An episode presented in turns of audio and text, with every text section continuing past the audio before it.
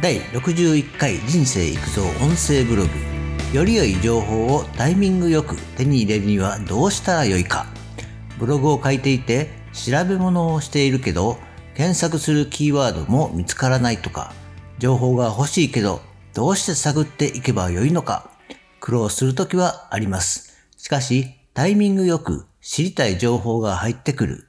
タイミングよくそれらしきキーワードが見つかった。そういうこともあります。その違いは何なのか、タイミングの言葉の意味を理解しておこう。ということで、タイミングは音楽などでリズムを合わせる、ダンスなどで息を合わせる、呼吸を合わせる、これらは動作を合わせるタイミングです。この動作を合わせるタイミングは今回は置いときます。もう一つのタイミングの意味は、時を見計らう時に使われます。例えば、あいつはおせっかい焼きだと言われると、あまり良くないイメージであるものの、よく考えると、おせっかいとは相手のことを思う気持ちが強いことです。何も思わなければ何もしない。サポートやアドバイスが行き過ぎた時におせっかいだとなってしまいます。まあ、性格もあるのでしょうがね。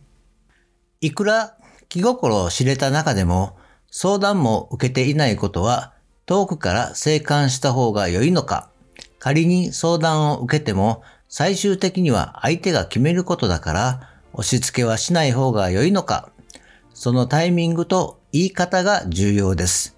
その時は自分がどうしてほしいかを考えれば答えが出ます。大抵は自分ではほぼ決断しているし、後押しが欲しい時だからそれに応えてあげれば良い。少し長ったらしく言いましたが、この時のタイミングが時を見計らうです。次に、タイミングよく情報が自分に回ってくるようにするにはどうするか。ここからが本題です。他人に何かをアドバイスしたり、伝えるタイミングは日々相手の行動や言動を注視していればわかります。それを自分にも当てはめましょう。スポーツの記事を書こうとしているのに、芸能ニュースやグルメのニュースばかり見ている人は少ないね。スポーツの記事を書くためには、そのスポーツのニュース、情報を集めようと行動します。ただ、その時、今思いついてニュースや情報を集めようとするとかなり苦労します。挙句の果てに寄せ集めの内容のない記事になります。つまり、日々の意識が重要ってことです。ネットだけが情報集めの手段ではありません。テレビや雑誌、街を歩いていても意識していると今まで見落としていたものが見えてきます。買い物ついでにスポーツ用品店へ行ってみるとか少し考えて動くようになります。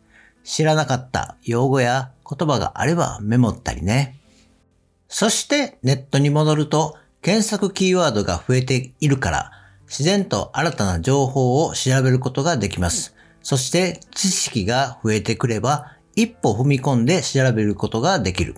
ブログを書くときもスムーズに書ける。内容も良くなってくる。好循環ですね。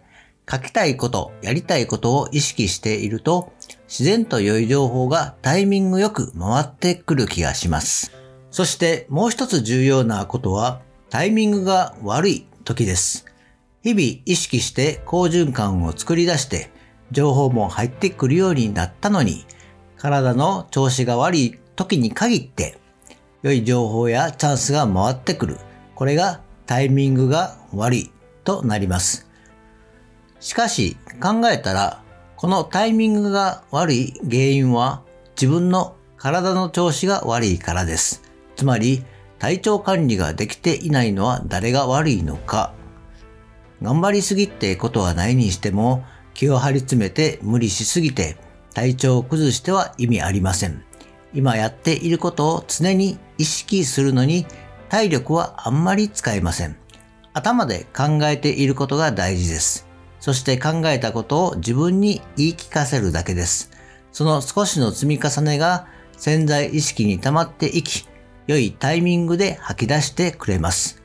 潜在意識は無意識ですから不思議に感じますが、自分の意識の積み重ねだということを意識しましょう。